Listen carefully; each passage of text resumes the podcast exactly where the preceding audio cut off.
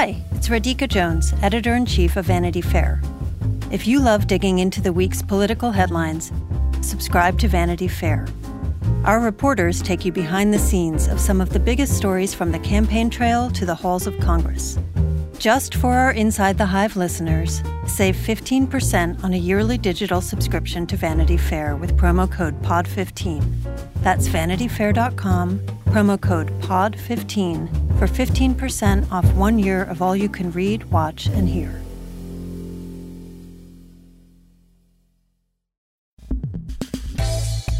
Welcome to Inside the Hive. I am Emily Jane Fox. I'm here with my co host, Joe Hagan.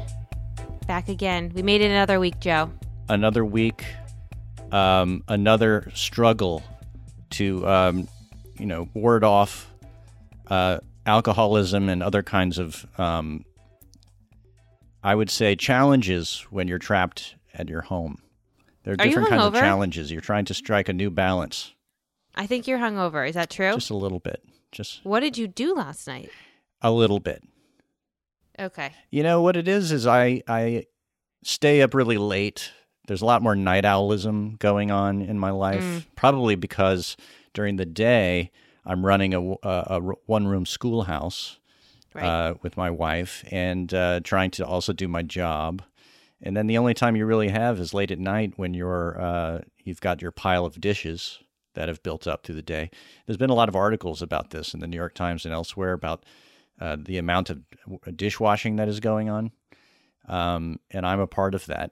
And then you know naturally, you're going to want to have a glass of wine or two, possibly three, with your dishwashing. Of course. and then, then down you go. Down you go. I don't. I think that it's on the way to being criminal to do your dishes without having something to drink, right? I've heard. I've heard rumblings that that's going to be. It feels it feels right. They they really are a match made in heaven. And uh, by the way, there's a in my little town. There's a new uh, newish liquor store, and I went down there to ask. I said, "How are how sales?" He's like, "Oh my god!" I mean, he's he's like uh, cleaning up. He's probably the uh, only you know business in America that's like on a skyrocketing upward trajectory as the um, booze. There's business. so many little businesses that are um, taking off during Corona, and I'm obsessed with them. And then obviously we have the flip side of businesses that are hurting. But I think we're going to have. Uh, I mean, I see that drive-in movie theaters are going to be a thing, which really excites and delights me. As a long-term germaphobe, I I love going to the movies, but I hate going to the movie theater because I just feel like it's disgusting. And now we are all feeling that way. So the the prospect of a drive-in movie theater excites me endlessly. We have one that just announced this last weekend was the opening, and they were pl- their late night show was Grease. Cool. So of course, you know everybody's going to want to pile in there. Sure. And why I don't know how it went. I'll be really curious, but we've been talking about going, and you know it's kind of a perfect, um, in a way, kind of a beautiful return uh, to the old school, Totally. right? Outdoor theater. Um, yeah. So that's you know they're we're we're dealing with um, in in our transition uh, through this transition to greatness, as uh, our president is now what a calling his- slogan. His, campaign. What a slogan. Let's talk about the president for a second because as we Yeah. started recording, you just told me uh, that our president is considering an executive order to limit some of the actions of social media companies, tech companies online. And this is stemming from the fact that Twitter slapped some fact checks on his tweets this week. And it is about time and is maybe too little too late, but they're doing something and our president is not happy about it. What is he saying this morning? I was recording our interview while this happened. So f- to catch me up, and where do we think this is going to land? Well, it's the the conversation that's raising right now is about free speech, right? Can uh, Twitter's a, a private platform, um, which has mainly allowed people to say almost anything. Um, rarely had it gotten involved up until now, and in fact, Jack Dorsey, the founder of Twitter, has come under a lot of fire. Um, I didn't really, you know, I followed this as a, like everybody else, and I didn't think it was going to go anywhere. The the but last week there was a letter from, uh, you know, the the widower of this woman who had died in Joe Scarborough's office years ago, tragically, uh, appealing to Twitter, saying, please don't let the president uh, foment this conspiracy that Joe Scarborough murdered my wife because it's very hurtful. You can imagine the pain of this guy. And, you know, Donald Trump is just using this as another distraction in his world. And uh, so there began to be a real um, lot of pressure on Twitter. And Jack Dorsey, obviously, he has the at Jack handle on Twitter, so he's very easy to uh, for people to go after, saying, "What are you going to you going to do about this?" You know. Um, and finally, he has done something, right? And it wasn't on the Joe Scarborough tweets, actually. It was about uh, tw- Trump saying that mail in voting would somehow lead automatically to a rigged election, that mail in voting was de facto a corrupt um, enterprise, which, you know, thinking about the fall when we could plausibly have some kind of coronavirus resurgence and people might be forced to do mail in voting if, if there's any kind of voting going to take place you know, here's Trump automatically trying to undermine that right off the bat to his own advantage, um, which is just, I'm, I don't know, I get really angry about this. I mean, I think it's sick. It's just sick that he would want to, uh, you know, undermine the the chances. I don't know of an election taking place, and then if one does take place, hurting a lot of marginalized uh, people who would want, you know, it might be their only way to vote, or people who don't want to die from getting ill. So, anyway, all of these, um, uh, before I go on a, a, a, rant, I should say that next week uh, on Inside the Hive, uh, we're going to be having Marc Elias from the DNC and uh, Dale Ho from the ACLU, both lawyers dealing with the mail-in voting issue, and we'll be talking to them about what's the status of that. You know, there are a lot of lawsuits um, against states that don't ordinarily allow it or have really onerous rules about it so that we can actually have an election in the fall. Let me end of rant. I, um, let me say how excited I am for that conversation next week. And you, you and I talk almost every week about the importance of what's going to happen in the November election and how people are going to be able to vote. So I'm so glad that we're going to spend more time diving into that. But let me just back up a second and talk about really quickly the Scarborough tweets and the Scarborough accusations. And I will say, um, I'm a friend of Joe's. I'm a friend of Mika's. I'm on their show all the time as an NBC contributor, and I actually cover their wedding for Vanity Fair. I cover their engagement for Vanity Fair. Uh, I've known them for a long time, and I've known their relationship with the president, and I've seen uh, through my reporting and through my my friendship with them that the president for whatever reason, lets Joe Scarborough get under his skin. And instead of acting like a normal president who has ups and downs with reporters and people he watches cover him, he is acting like a crazy conspiracy theorist in a way that is A, so irresponsible, B, so unbecoming of and unf- unfitting of the office, and and C, it is so dishonorable to a family who has gone through an unimaginable loss. And to bring this up in this way for what he thinks is going to be his political gain is so disgusting and so vile and so distasteful. And I will I will add to that that's the most important thing, but but adding to it, everyone who I've talked to who knows the president has said this is a dumb fight to pick. There's no win here. It's it's not even red meat to his base, which is the the reasoning behind so much of the other shit he he flings out at the wall. That you could say, okay, well that appeals to his base, and that appeals to his message. This appeals to nobody, and what they're doing to dredge up something that is so hurtful to this family for no political gain is somehow worse than all of it. And I know that Twitter has not fact checked that. I know that they're fact checking other things, and maybe that's supposed to be putting him on warning, but I would just hope that there are people around the president who are able to get through to him and say, this is too far and you're not gaining anything. And if you have any kind of heart, just stop. I think it's a good segue into what we're going to talk about in the interview, and that is someone who is always around the president.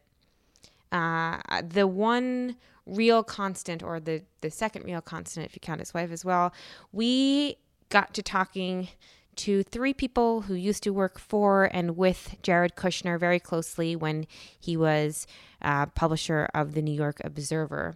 And what a conversation, Joe. What's been so interesting to me as I've covered Jared and Ivanka over the last four years is that I've gotten to have these great private conversations with people who knew them back when Jared was at the Observer or Ivanka was running her own brand through the campaign and now. And and what our privilege is as reporters is that we get to have these understa- these conversations that really help you understand who these people in power are. And uh, critics could say or people who are not as understanding of, of what we as reporters do could say well you just want to talk shit on these people you just want to find out the dirtiest details about them and report them to bring them down and and look, I love I love hearing gossip more than probably most people on this earth. But what I think is really important in our jobs and has been really helpful to me is if you understand who these people are by talking to people who know them best, you sort of understand where they're going to go. And I remember during the campaign, uh, there weren't that many people giving a lot of attention to Jared and Ivanka, and Vanity Fair was definitely one of them who was. And throughout all of that, uh, I was, as I was talking to many, many people who knew them over the years, uh, everyone would say to me, These people aren't going anywhere that as long as as Donald Trump was going through this, Ivanka and Jared would be there by his side. Now, no one really could have anticipated that it would have ended up like this. I remember the week before the election, uh, I was working on a story about Ivanka Trump's fashion brand and what she was going to do to reimagine it or rebrand it after Trump lost in the election. And I had a whole story written the Friday before the election that was based on people who were very familiar with the brand telling me what the game plan was. There was a whole plan to get her her brand back on track. Um, and and of course we had to scrap that because he actually did win. Um, but but what I wanted to bring to this week's episode was to have those sort of private conversations on Inside the Hive. And to get to understand one of the most powerful men in the world uh, by understanding where he's come from and what motivates him and what he's like as a boss not in the West Wing to get at what he's like a boss in the West Wing and why he stayed by Donald Trump's side and what his relationship was like towards the press before all of this. And so, if you get a sense of who he was before all this, it really helps you understand why he does what he does when he's in the West Wing. So, we got a real taste of that this week. We have three incredible guests. We have Tom McGeveran, we have Elizabeth Spiers, and we have our own Michael Calderone. And they really walk us through how they met Jared, uh, what he was like in the office, the fights that they got in with him, what kind of music he listens to, which I know would appeal to you. And it was just a really fascinating deep dive into who I like to call the Fresh Prince of Kalorama. It's really easy to rag on President Donald Trump and to rag on members of his administration because they make it very easy to do that. But over the last couple of years, which is insane that it's been that long and insane that this is our world. I've been very privileged to try and focus my energy and attentions on talking to people who know the president and know the people who surround him so that I can at least try and understand what makes them do the things they do, their motivations, their ideologies, their triggers, their insecurities. For me and my own reporting, that's been particularly true when it comes to Jared Kushner and his wife, Ivanka Trump. And I've been having versions of the conversation we're about to have in private for the last four years. And it's been really helpful to me in getting to the heart of what I think makes Jared Kushner tick. So I'm really excited to get to have one of those conversations here on Inside the Hive with three people who I think understand him really well. This is not a bitch fest, though I love a bitch fest. It will hopefully be a thoughtful deep dive into one of the most powerful people in the world. And I'm so glad that we have the best of the best here to do that. I am joined today by three people who worked for or around Jared Kushner at the New York Observer. I'm so excited to welcome Tom McGeveran, partner and co founder of Old Town Media and a former editor at the New York Observer, Elizabeth Spiers, founder of The Insurrection and another former editor in chief of The Observer, and my colleague at Vanity Fair, Michael Calderone, who wrote the off the record column at the paper. Guys, welcome. And during a pandemic, this is even more bizarre and strange and exciting than it would have been maybe under normal circumstances. I'm so excited to have you here. Are you guys ready to get get going? Yeah, thanks for the time. Great. So let me go around in a little round robin here and ask you guys how you each met Jared Kushner, when you met them, and what your first impressions were. Elizabeth, will you start us off? Uh, sure. I actually met Jared two weeks after he bought The Observer. Um, I don't remember what year that was. I was running a company called Breaking Media that I had started, and I had a Wall Street site called Dealbreaker that I spun up. And the Observer was doing some financial coverage, but not a lot. So Jared and I met to talk about, um, you know, a potential partnership or maybe expanding it. And that conversation sort of didn't go anywhere. And so I didn't talk to him again until he approached me about uh, working on revamping the Observer's website that led to me you know, being the editor in chief of the the paper.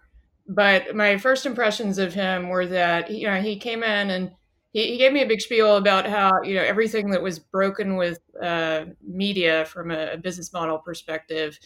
Um, and you know there, there were there nothing he said was um, wildly off. You know, he talked about a broken ad model, but I also think that's apparent to anybody who works in media. Sure. Um, and I was struck by um, how little he understood the sensibility of the paper. Uh, he told me a specific anecdote about wanting to do a competition with street musicians uh, and, and do a story about who, who the winner would be. And it's the kind of thing that would be great in a, a totally different publication, but it, it, made me sort of wonder if he had ever read the, the paper that he bought. And so that was my first impression of him. And it wasn't uh, I would say as as negative as my impression now of him is, but um, it, it, it raised some questions. Sure, how quickly things change, and I want to get in obviously to how your impressions have changed and why they change. But I'm going to keep on this one question. Tom, tell me when when you first met Jared and what you thought. Sure. Uh, uh, well, one thing just to jump a little bit is I am yeah. the person that he was complaining about to Elizabeth, who had to quash what he called the hobo fight of street musicians. Um, in the city. oh my god! But um, yeah, when I first met Jared, I had an extremely uh, positive impression of him. Actually, um, we'd been looking for a buyer for the Observer, and in that, you know, Arthur Carter had been the owner, but um, he just was losing interest and had kind of given Peter Kaplan, the longtime editor in chief, kind of free reign to try to find somebody who could make him an offer that he couldn't refuse for the paper. And there had been a few back and forth with different New York luminaries of different kinds. But then this kid, Jared Kushner, appeared on the scene and it was sensitive when Peter started talking to him about the paper because I had been writing a lot of articles about Charlie Kushner, his father, mm. who had mm. been trying to get the chairmanship of the Port Authority.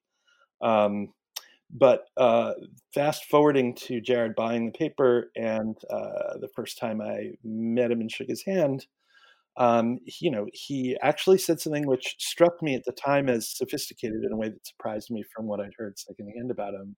He said, uh, you know, hey, listen, you're you might be the guy that cost my dad the Port Authority chairmanship, but you know, laughing, you know, sort of laughing and being friendly about it, you know. But Howard Rubenstein, and there he's talking about the uh, uh, the uh, famous PR executive who uh, handled Charlie Kushner's account.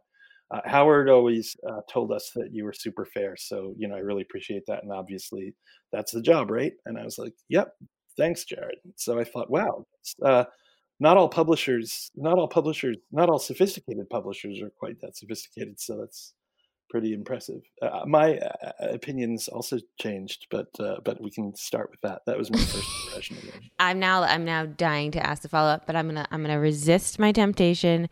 Uh, Michael, let's go to you.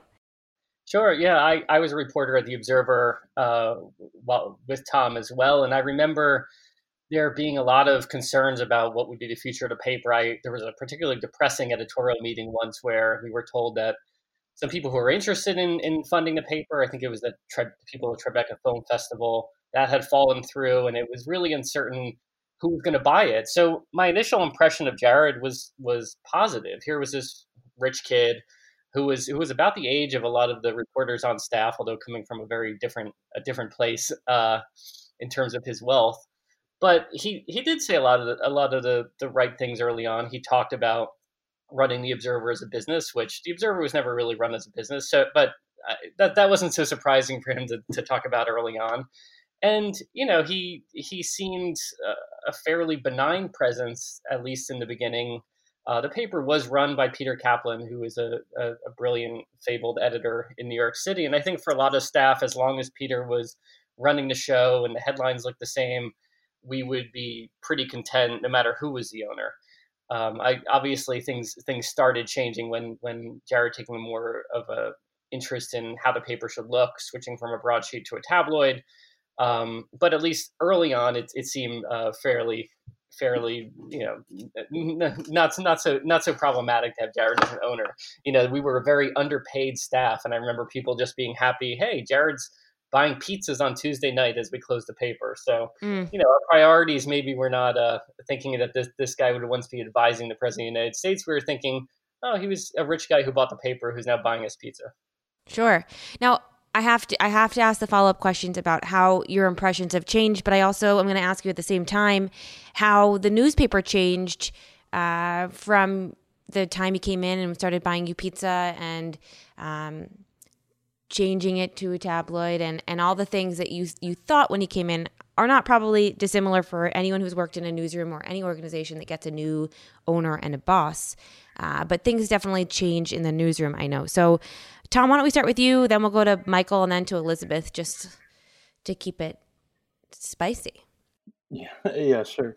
Uh, well, early on, I think uh, it, it, became clear it, wasn't an antagonistic relationship, but it was definitely uh, it was like tennis between uh, Peter and uh, Jared. Um, even when we were friendly, it was sort of like we'd sit down and we'd be like, "Oh no, look, there's an email from Jared, and he wants us to do, for instance, you know."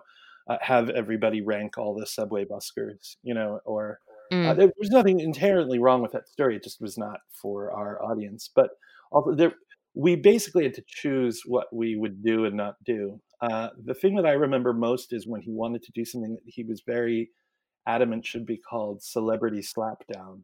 And that was going to be a bracketology thing with New York socialites um, where people voted. Um, and the idea was sort of at the time there were some of these society websites like uh, guest of a guest and Patrick McMullan, and I think right. he was a little jealous of their currency among his group of friends. Um, and that one we were like, well, okay, what if we do it, but it's its own website and it's produced by us, but we don't put it in the paper, basically. Sure.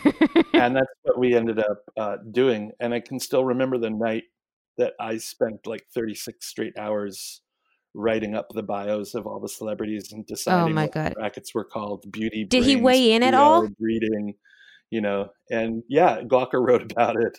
It actually did okay, to be honest. Oh my God. But it was um, it was a little bit soul crushing. But you know, doing that meant that we could say no to other things, and uh, we were trying to preserve a good relationship with Jared. And uh, you know, honestly, I think we came at it also from the point of view that a publisher actually has kind of a right to say, you know, this is the kind of paper I want to own. Um, you know, a sophisticated publisher doesn't get in the way of the truth, and that's the important thing. But uh, and doesn't get in the way of his own brand, the brand that he bought. Um, and he needs advice from the editors on that and the people on the ground and his business staff and all that. Um, so, you know, from our point of view, it was like, a, but the negotiation, I'd say, got the negotiations got more frequent and they got more um, uh, recriminatory. You know, the reason you don't want to do this is because you don't know how to manage your writers and just tell them what to do, or you know, uh, well, these writers just they're all they all want to. The thing that always came through is you know, writers are actually just people. Writers and reporters are people who can't do anything worthwhile in society, but want the benefits of traveling in exalted social circles. So they write about those things. And what we want to do is like basically take your entire staff down a notch. Mm. and and that's like the, that's kind of like was it, I don't think he thought that was the point of the New York Observer, but I think that was what he thought, at any rate, was the useful corrective he could offer the editorial department. You know, so it was in a weird way, as much as it was about coverage or it was about the business, it was actually a little bit, it was a little bit personal, and you know, you could see the sort of seedlings of um, how his hatred of the media kind of manifested itself, and you know, there's a long history of that too, actually you know, it turns out in his the hatred of the media that he developed around the coverage of his father's, um, you know, uh, criminal uh, case, and you know, uh, it, in retrospect, it seems like we were naive not to understand that his purchase of the paper, like his purchase of 666 Fifth Avenue, was a way of getting his own against the people who he thought had mm. his family. That's why it's it's particularly interesting to me when you said your first impression was that he was sort of this sophisticated publisher who had an, a very different attitude attitude toward reporters. What you're talking about ha, that came to be as you got to know him more and as he became perhaps a slightly more seasoned publisher. That is the attitude that I'm familiar with as a reporter who's who's covered him. Someone who is um, very hands on about the reporting and the kinds of coverage that are going to be uh, that that's around him and that that's written about people who he likes or or doesn't like. Uh, I think that that is definitely a circle that we see over and over again now that he's in the White House. Michael, I'm wondering what you noticed uh, changing in the newsroom. Yeah, I, I you know, I, th- I think jumping off what Tom and Elizabeth said is that part of the disconnect with Jared and the staff was that Jared didn't particularly like what the staff did. He, I think he liked the idea of the New York Observer and buying this this this news news outlet that was read by a lot of rich and powerful people in Manhattan, especially as he was kind of moving some of the business from New Jersey, where his father, uh, you know, had gone to jail, um, and moving moving his real estate business into New York City and kind of being his own person in New York City. You know, he said he told Gabe Sherman once, who our colleague at Vanity Fair, that you know he found the paper uh, reading the paper was like doing homework. And, and that's a problem because people who were writing the Observer and, and the audience for it were, were people that really enjoyed getting this paper every Wednesday, and then later, you know, more and more coverage online as it as it as it moved increasingly to, to blogs and other things uh, in the mid 2000s. But but that's the thing. Jared did thought that it was uh, the writing was sort of unbearable. It was cluttered, and and he didn't particularly like it. And so, him every as every publisher, you know, should have the authority to to make changes. But I think fundamentally, he didn't seem to care for the original product and why it was successful. And mm. so, it's, it's one thing to make changes around the edges to something that you generally feel is um, a good sensibility, it's it's it becomes problematic if if you don't see much value in it. Um, and I and I think you know I, you know I, I think also the reporters who were at the Observer, you know, were not making very much money, but we're in some ways we're covering power in New York City and covering the very rich, and oftentimes making fun of the very rich. And it, it wasn't because every reporter who was in that newsroom wanted to be rich and powerful, like perhaps Jared Kushner wanted to be. It was because we we liked covering this this sort of social world and covering uh, the people who were atop politics and media and real estate and culture in New York City. And and and so for instance, I remember when when he started dating Ivanka, Jared Ivanka came into the newsroom and and it was something that reporters talked about because all of a sudden this is Donald Trump's daughter is dating the publisher of the paper. And eventually it filtered out to Gawker and Gawker did an item on it, which I think Jared was not happy about. But this is this is sort of what reporters talked about. We talked about people in these worlds, and I don't know if he ever cared for that. Uh, you know, that had ever shared the same interest as as the kind of reporters there. Jared would have been a quintessential Observer character if he hadn't bought the Observer. Here's a of guy course. him from Scandal uh, and buys this paper. And you know, you had this initial coverage as very sort of Charles Foster Kane type of coverage of him as this upstart publisher making his making his way in New York City. and he would have been a, perfect per- person to cover, just like Donald Trump was an ideal observer character, uh, you know, for for decades, really, until uh, he started having more power at the paper himself. The 2024 election means this year is going to be chock full of drama and nail biting suspense. You deserve a politics and news podcast with expert analysis, no spin, no BS, just trusted journalists talking about what you need to know. I'm David Plotz, and each week on Slate's Political Gabfest, I sit down with the New York Times' Emily Bazelon and CBS News' John Dickerson to do just that. Join us as we unpack the latest in politics, news, and the courts. Listen to the Political Gabfest every Thursday, wherever you get your podcasts.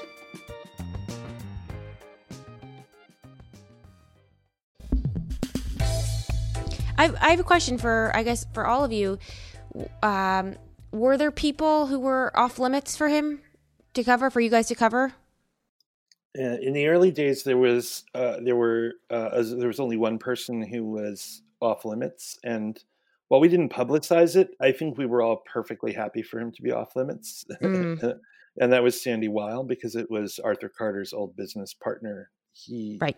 you know, Carter Weill Berlind. Um, and it wasn't actually because he was friends with him and he wanted to protect him. It was actually because Arthur believed that if his newspaper said stuff about Sandy Weill, everyone would think that he directed it.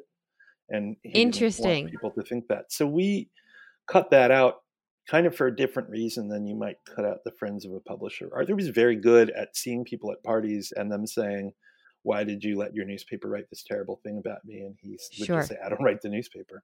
Sure. You know, so it was never quite out of that.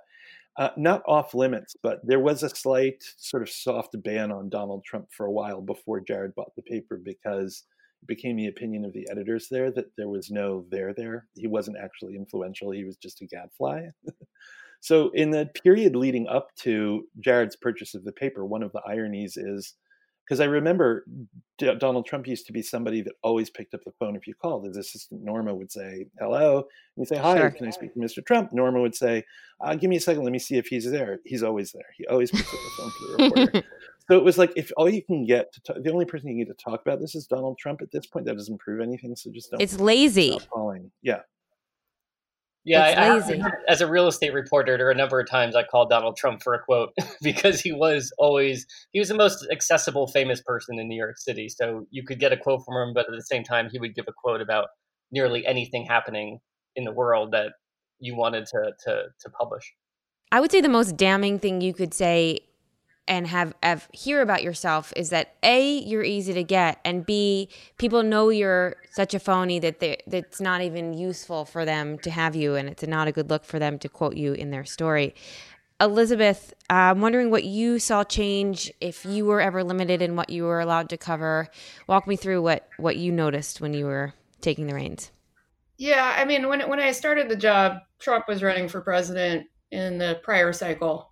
Um, and but nobody took him seriously. He wasn't polling well. He was an outlier. Everybody considered him a fringe figure.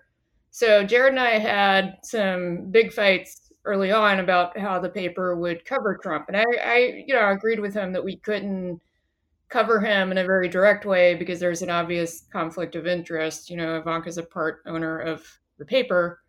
But I said, you know, he is running for president. There, there are front page Time stories about this we have to be able to place him in a context or our political desk can't do their jobs you know so we, we sort of had a an agreement that the politics desk could aggregate stories about trump and that very quickly escalated into um, jared and i having fights about it because none of the stories that were coming out about trump were positive um, mm. so we had a, a particularly epic fight i think two months into my tenure there and i thought it was going to be the shortest tenured uh, editor at the Observer, um, where it was a Friday and we were kind of we were on the phone, but uh, it had escalated to the point where he was yelling and I was yelling, and um, he was sort of uh, vaguely threatening that you know if we didn't do positive coverage of Trump that uh, you know I would get fired, and I said, well.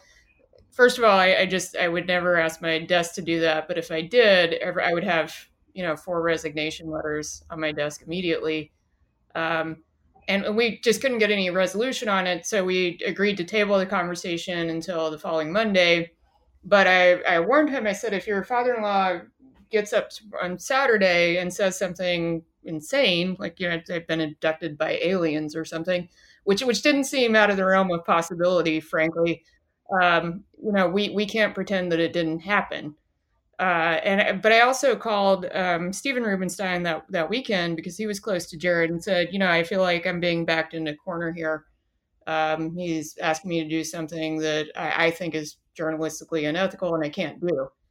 Um, and Steven said, well, you know, one thing you you have to sort of understand is that he views this as a family loyalty issue and you view it as an ethics issue. And I said, yeah, but you know, Jared can get yelled at by his father-in-law. I can't uh, throw away my entire life and career as a journalist. Like, sure. uh, I, I feel like he's going to back me into this corner. And um, and then Steven emailed me early Monday morning and said, you know, I, I think your problem's been solved. And a few hours later, it broke that Trump was dropping out of the race. Um, but we wow. had after that. Uh, how did Jared? How does Jared fight? What's his um, style? He, he's he's always kind of outraged that anyone would would say no to him, you know, and, and that comes from a lifetime of having mostly been cloistered in situations where the people around him are family or they're people that have been specifically hired because they're very compliant, you know, they're yes men types. Um, and journalists don't behave that way, you know, constitutionally. Sure. Uh, so I, I, think he he would just be shocked that anyone said no to him, you know. Uh, and we had a kind of okay working relationship most of the time because I could. I'm a kind of I, I don't I don't get heated very easily, and and I have the stamina for like a long discussion about things or an argument about things.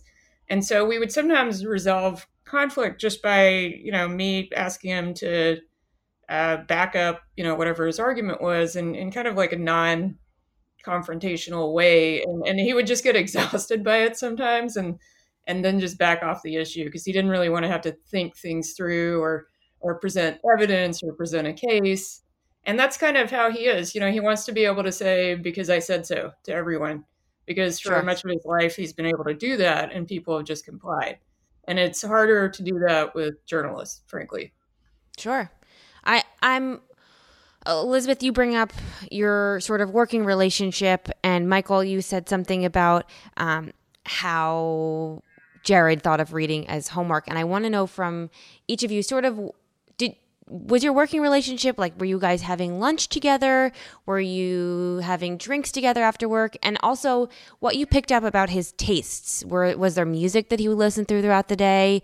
Did he ever seem to read books to you guys? Um, why don't we start with michael then we'll go to tom and then elizabeth. Yeah, sure. I mean, it's interesting hearing Elizabeth talking about fighting with Jared because I, I never had that sort of relationship with him. As as a reporter, I wasn't dealing with him on budgets. I wasn't dealing with him on the kind of big picture ideas of of changing the format of the paper or things of that nature. So my experiences with him were always sort of pleasant. I would see him I would see him around the office. You know, I used to go in to the office sometimes on Sundays. Um, you know, because as this was my first reporting job, and I was sort of terrified of people like Tom McGeveran and the other editors that I want to do a good job. Um, and I would sometimes do some work on Sundays, and often Jared would, and I was were the only two people in the office at the time. Um, I don't know what he was working on. He was working in his office, but you know, he seemed like fairly you know industrious, and he was pleasant. So my my interactions with him were, I think, were quite different from the editors, especially as he he spent more time at the paper because I left by 2007. He bought the paper in 2006. I left in 2007, and I think you know the succession of editors who had to kind of grapple with his ideas and what he wanted in there and, and the ideas of possible hit pieces and things of that nature um, you know started coming up after i left and, and things started changing a lot more. Mm. no i i i, I want to hear those uh, struggles. So so tom jump in. Yeah sure. Um, so picking up on a thing that michael said earlier um, one of the things so the, the bulk of my relationship with Jared, I wasn't the editor in chief. Peter Kaplan was. But right. what had happened, what I, I was the managing editor. But what had happened was that the Peter and Jared, they weren't not getting along. They just were kind of in a detente and, and, and weren't talking. There was no big thing that had happened, I don't think, but they just, they couldn't, it was like they couldn't have productive conversations. And it was uh, kind of like um, eating up Peter. And so I became a go between. So as the managing editor, I would go into his office for an hour or more maybe twice a week. Um, we we had exactly one drink ever. It was after Peter Kaplan left, and it was after some observer event, and it was you know uh, it was uh, very awkward. It was like a, a whiskey late at night at um, I want to say Virgil's barbecue or something like that. Which mm. I, I, I was like it was the only place near us on Times Square, and so I I didn't want to take him to Jimmy's Corner, so I I pulled him there, and I realized I was bringing him to this like barbecue Dallas, and it was just like not it, altogether awkward and bad. Not not um, totally his wheelhouse. Yeah, but one of the things about um, Jared and being said no to and stuff was was that um, we never had fights. We would have disagreements, but we'd never have fights in the sense that it seemed to me that he was not ever wanting to get to the point where he was asking for a yes or a no and that way he could keep things alive for longer and it was like he he he didn't want this thing to happen where someone said no to him or or that's how I understood it at the time. And so we would actually manage okay. And every once in a while he'd say, This person's really terrible. You guys should write about him. And you'd think, I don't want to dig too deeply on that because there's probably some reason he wants he thinks that the observer should write about them. But he's welcome to say what the observer should write about as long as we don't take it as a directive. And you know, right. we never did. So it just never really happened. Um, but uh, the thing that I noticed that was huge was that Peter Kaplan left, and then I became the interim editor. And the style and substance of my interactions with Jared changed completely on a dime. And that's when it suddenly hit me. I had thought, because I was doing a pretty good job of managing the relationship between the publisher and the newsroom so far that it'd be good for me to continue doing that. But what I didn't realize was that having Peter Kaplan in the in the background of that, um, in the background, Peter Kaplan was the guy that he didn't want to have to say he, he didn't want to say no to him mm. because then he'd be the person that fired Peter Kaplan. So when Peter Kaplan left, all it was like all options were open suddenly.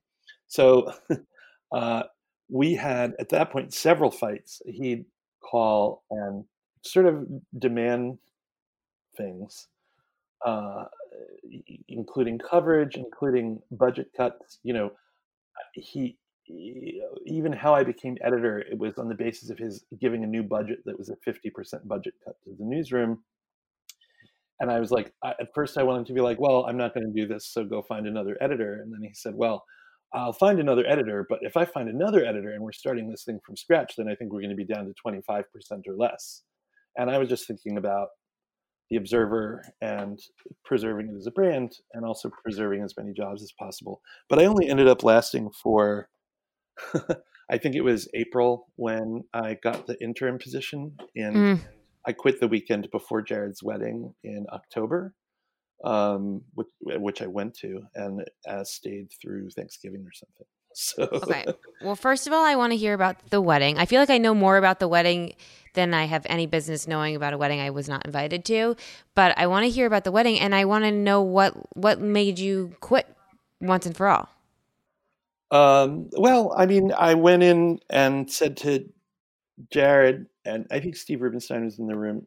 I said to Jared, um, you know, I actually said I think you want a different kind of publisher than the kind of publisher I'm going to be, and I think you know if if that's the publisher you want, then it's not me. So I, I think I should go. Um, what was his reaction?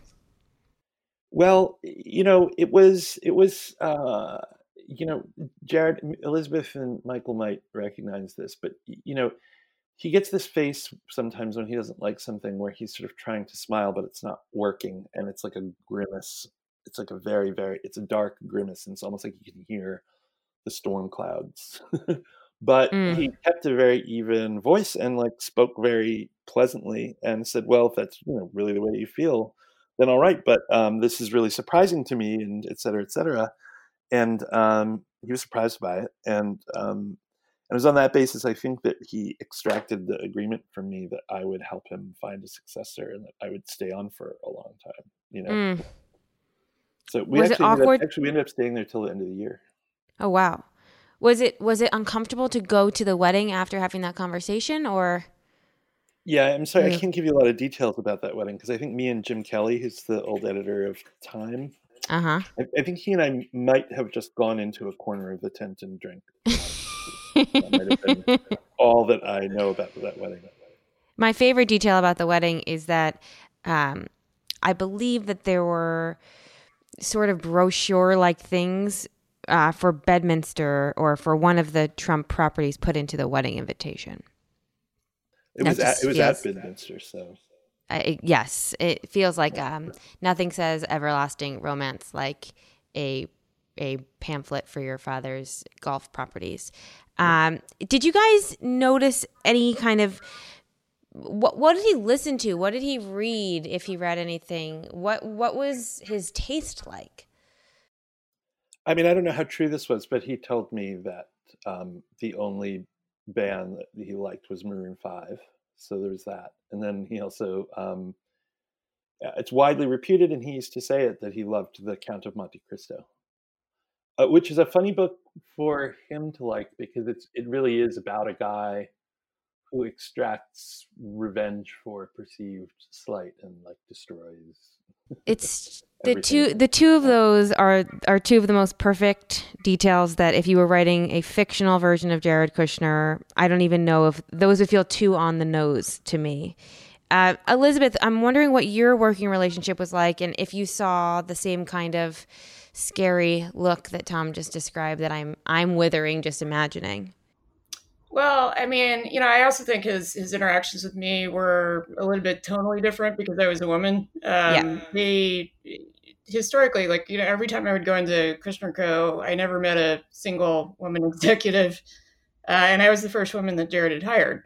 Mm. Um, so I think he he sort of expected more compliance from me for for gendered reasons, um, and I don't, you know, anybody who's who's met me, I'm, I'm reserved, but I'm not. Uh, meek in any sense. So I, I think uh, I was willing to have arguments with him, which he didn't like. They were they were polite arguments. I didn't, you know, I'm not a yeller. I don't get uh, very emotional very easily, but I, I would sort of, you know, require him to kind of make a case to me about why he should do something. And sometimes that would just get exhausting for him, and he would he would throw in the towel just because he didn't want to have the conversation anymore. Mm. Um, so and that became a way for me not not the most functional way of, of upwardly managing him but it it worked for the most part. You know he would try to talk us into or out of coverage. And uh, you know we had a conversation when i interviewed for the job uh, where i asked him bluntly how many stories he had killed under the the current editor. And he said he thought about it and he said two. And i knew the number was higher. Sure. Uh, and I said, well, I can live with two, but if you kill more than two over the course of my tenure, I'm out of there. Also knowing that it depends on what the stories are, you know. of course. Um, I think that there's always a situation where when you have an owner like that, they're they're going to try to kill coverage, and it happens. Um, it happens at every you know news organization. Um, so when we would have these arguments, I would say, if especially if he was trying to lobby for us to kill something, I would say, is this one of the two stories? And then usually he'd back off, like he thought of it as Mm. something he had in reserve. Um, and I thought of it as, you know, a, a way to sort of emphasize the the stakes to him. Um, and it, and it mostly worked. It's it's not a functional way to work with a, a publisher, but it it for in his case it worked. Um, I, I think what you're you're sort of getting at is, you know, what is Jared like when he's angry? And and I think of it, you know, he he sort of had this when he was the angriest, it was because he has this um, sense of entitlement about what people owe him. And, and in the case of the Observer, he would like to tell the journalists on a regular basis that, you know, he'd done them a favor by agreeing to keep them employed. Um, and this Hmm. was at a paper where everyone was catastrophically underpaid. Uh, and there, because they liked what the paper did and the fact that it was, you know, a, a smart, writerly paper, um, and he would routinely sort of tell them that he was, you know, he was felt like he was giving them charity, which is, of course, um, you know, deep misunderstanding of what motivates journalists, uh, and and also just insulting to the entire staff. So his reaction whenever you told him no or you pushed back on something was, you know, a little bit of "How dare you?" and it, it was sort of a petulance to it. You know, he was used to having people just serve up whatever he wanted, and it wasn't happening in this context. So I sometimes felt like you know you're dealing with a child who's throwing a temper tantrum when they can't have a toy they want, mm. uh, and you you sort of have to respond accordingly. Like get get him to emotionally de-escalate, and then have a conversation about the stakes that's not as emotionally loaded. So sometimes it would just be you know putting the conversation off a little bit or saying like let's continue this tomorrow. Um, because he wasn't you know he it's not like he during those moments kind of even understood why he was angry except for the fact that someone didn't want to immediately do whatever he said uh, mm. and he hmm. viewed any kind of disagreement as insubordination which is you know a trait he shares with his father-in-law um, and that gets reinforced when at Kushner Co. disagreement is insubordination or it's viewed that way. Um, sure. So it you know it was complicated. It's it's I've I've worked for a lot of wealthy people and a lot of people who had power in other industries, and and Jared was kind of a unique experience in that sense.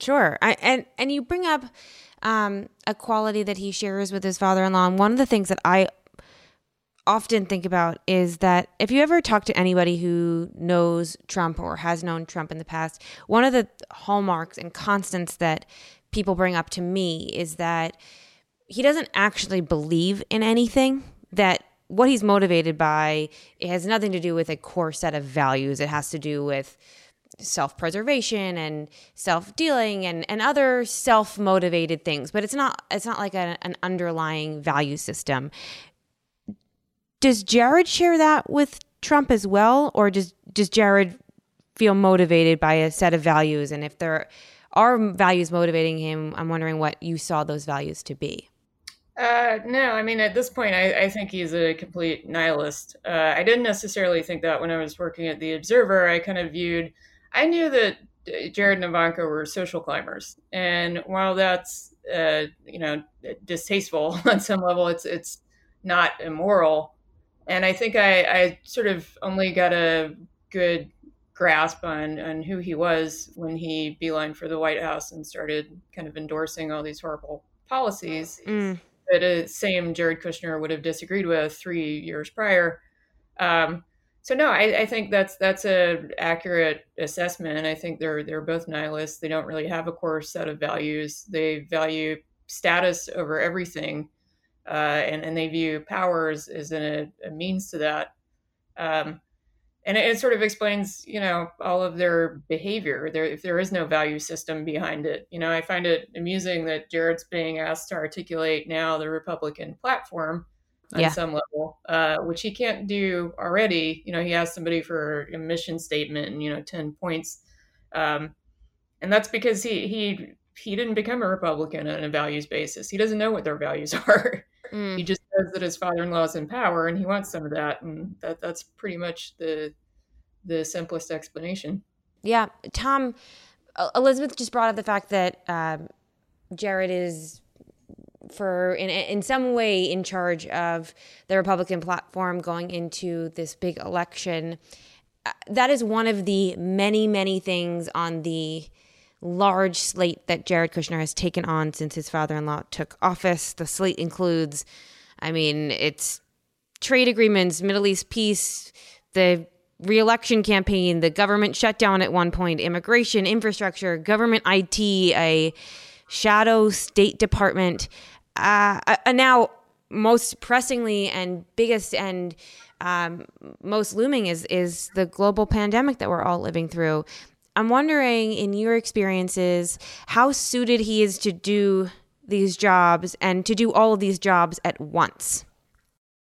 Uh, well, I mean, one of the jokes here is that nobody can be suited to do all those jobs at once. And, and Sure. you know, if you know enough to solve the Middle East, then you, how on earth would you have time to know enough to do any of those other things? So, Yes. you know, it's almost like that's that's that's exactly where the, the fraud is. But I'm but I'm reminded of a moment early in my period as interim editor where I think Jared thought this reverse thing was happening. Peter Kaplan, the editor in chief, had taught him to be a publisher. Now he was going to teach me to be a highly important person instead of like an editorial ragamuffin. And and he had me come to this event that was uh, it was like a dinner, and there were like 16 people at tables, and I think Elon Musk was there. You know what I mean? It was all these like very powerful people. But the idea was he had convened this group of people who were like behind some magic curtain that you didn't know about. And he's like, you need to learn how to have conversations with these people. And the conversations were like these very uh, philosophical, high level conversations about like sort of the disposition of society and the world economy and stuff. And it wasn't political, mostly because it was so vague. But most of the people in the room were probably left-ish, um, and then a few not. But you know, it was just a very baffling room to be in. And when I left, you know, what struck me was, I think he believes there's almost this Nietzschean plane that certain people are chosen to exist on, and up there, you know, it's like being at the top of the Ferris wheel in the Third Man. Up there, everybody's just a little dot and also good and evil and ethics these things are disposable categories because they they if you if you're going to make a decision that changes the lives of millions of people then you can't listen to all this bullshit basically. You know what i mean? Mm-hmm. All these ragamuffin editors and intellectuals and academics and experts and scientists and stuff they're not they're they're like service staff to this layer of people that has this uh, really almost like um, a chosen quality. You know what I mean? And I, so that was my first intimation that he might kind of buy into something like that. And uh, Donald Trump, we know, buys into that. And uh, I think in a way that's what happened. I think when he talks about this sort of, you know, uh, Saul of Tarsus conversion on horseback while he was on uh, the campaign trail with Donald Trump, you know, he says, I saw the a look in the eyes of the people, and the people were gnashing their teeth, and government wasn't paying attention to them, and they were being pushed around. And, you know, it changed my whole point of view about politics. I mean, that all has to be bullshit. I think it's that he saw these people and he saw the look in their eyes, and he said, he thought to himself, we can run the world if we can corral a bunch of people this way.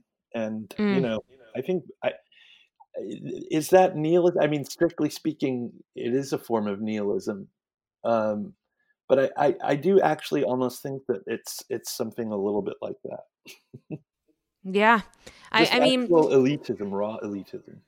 It's true. I think that that is foundational in him and certainly in the way he's been behaving in the White House. I mean, he is the he and his wife are really the last of the originals and they have really survived so many rounds of exoduses from from that west wing.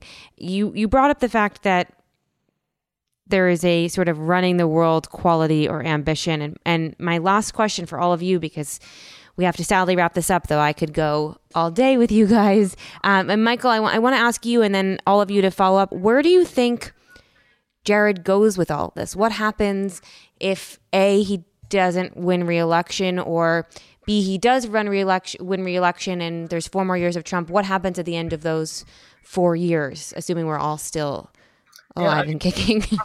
Yeah, I mean, jumping off what, what Tom said, I, I I I think there is no Kushner worldview and him having some deep political or, or policy goals. I, I what what struck me is thinking about the Observer is him coming into a newspaper that he doesn't particularly understand, a kind of ramshackle operation, and having this vague idea that well, if I just make it more bi- more of a business, I can turn things around. And you and you see this with him now in his his vast portfolio in government, especially most recently with coronavirus, suggesting, well, if there's just a public, uh, you know, public private partnership and we bring business in and we bring consultants, we can get around some of the experts and scientists and the doom and gloom.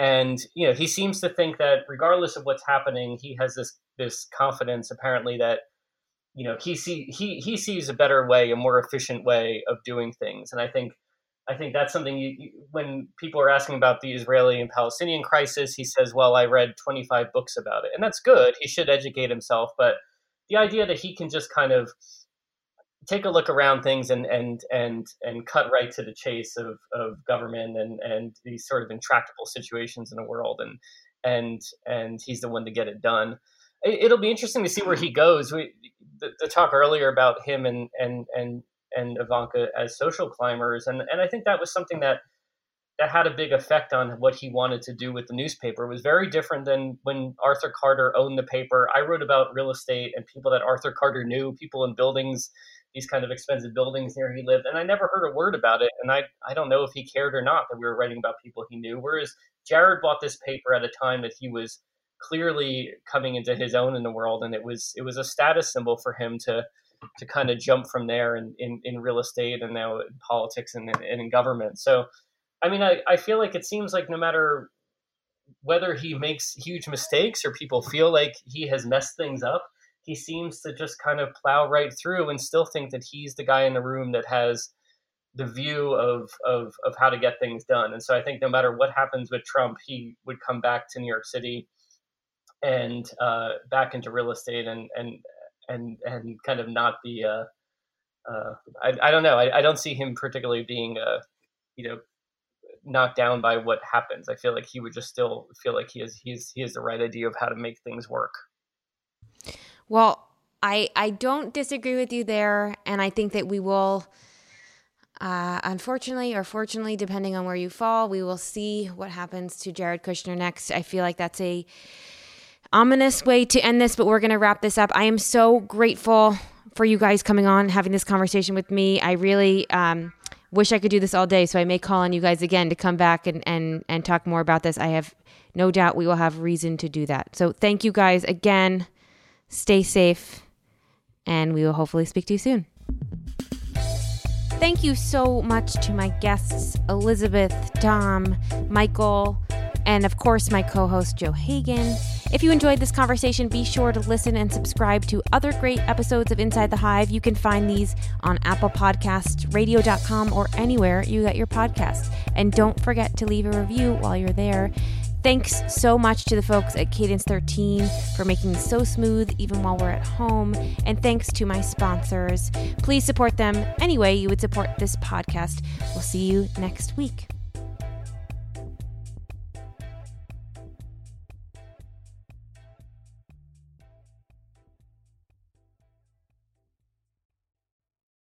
Hey, Jon Favreau here. There's no shortage of political takes in 2024, but quantity doesn't cut it. We need a better conversation about the latest biggest election of our lives. On Pod Save America, me and my co hosts cut through the noise to help you figure out what matters and how you can help. Every Tuesday, Wednesday, and Friday, Pod Save America is breaking down the political news that makes us laugh, cry, and snap our laptops in half. Expensive year for laptops. Make sure to check out new episodes of Pod Save America on your favorite podcast platform or our YouTube channel now.